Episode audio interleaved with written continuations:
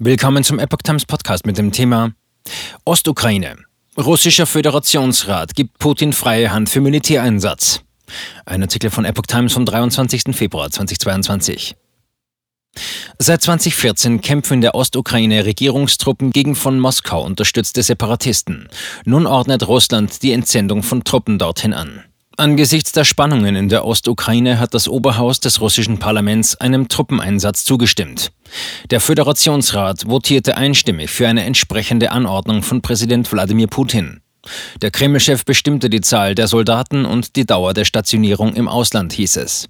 Zuvor hatte sich Putin an den Föderationsrat mit einem Antrag gewandt, über den Einfluss russischer Streitkräfte außerhalb des Gebietes der Russischen Föderation zu beraten, wie die Vorsitzende Valentina Matwienko sagte. Mit Blick auf die nun von Moskau anerkannten Volksrepubliken Donetsk und Luhansk sagte Russlands Vizeverteidigungsminister Nikolai Pankow während der Sitzung, wir müssen die Bürger dieser jungen Staaten beschützen. Zudem warf er der Ukraine vor, rund 60.000 Soldaten an der Kontaktlinie zu den Separatistengebieten zusammengezogen zu haben. Das Unterhaus des Parlaments, die Staatsduma, hatte zuvor die Anerkennung der selbsternannten Volksrepubliken Donetsk und Luhansk in der Ostukraine als unabhängige Staaten ratifiziert. Russland nimmt zudem diplomatische Beziehungen mit den Regionen auf.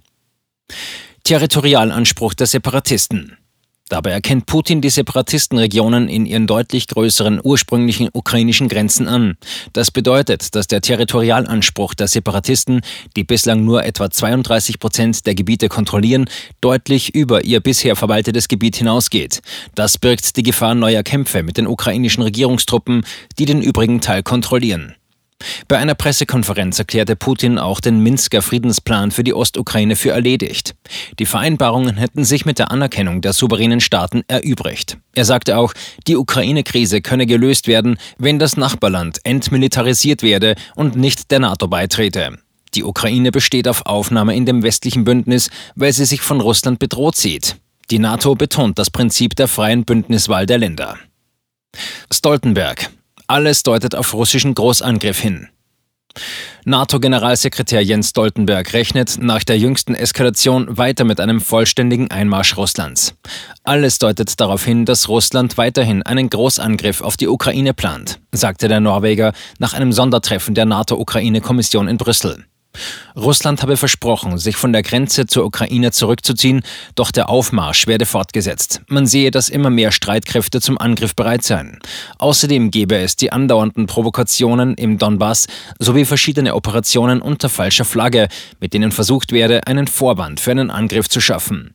Man habe zudem gesehen, dass weitere russische Truppen in den Donbass vorgerückt seien. Außerdem verwies Stoltenberg auf die drohende Rhetorik Russlands, die am Montagabend von Präsident Wladimir Putin bestätigt worden sei.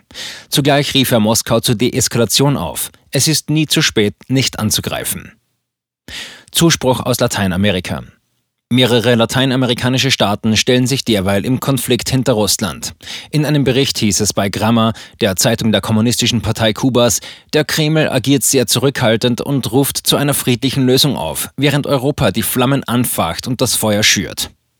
Der autoritäre venezolanische Staatschef Nicolás Maduro sagte in einer im Fernsehen übertragenen Rede, Venezuela sagt Präsident Wladimir Putin seine volle Unterstützung bei der Verteidigung des Friedens in Russland, bei der Verteidigung des Friedens in der Region und bei der mutigen Verteidigung seines Volkes zu. Und auch der sozialistische Staatschef Nicaraguas, Daniel Ortega, äußerte Wohlwollen über das Vorgehen des russischen Präsidenten Putin.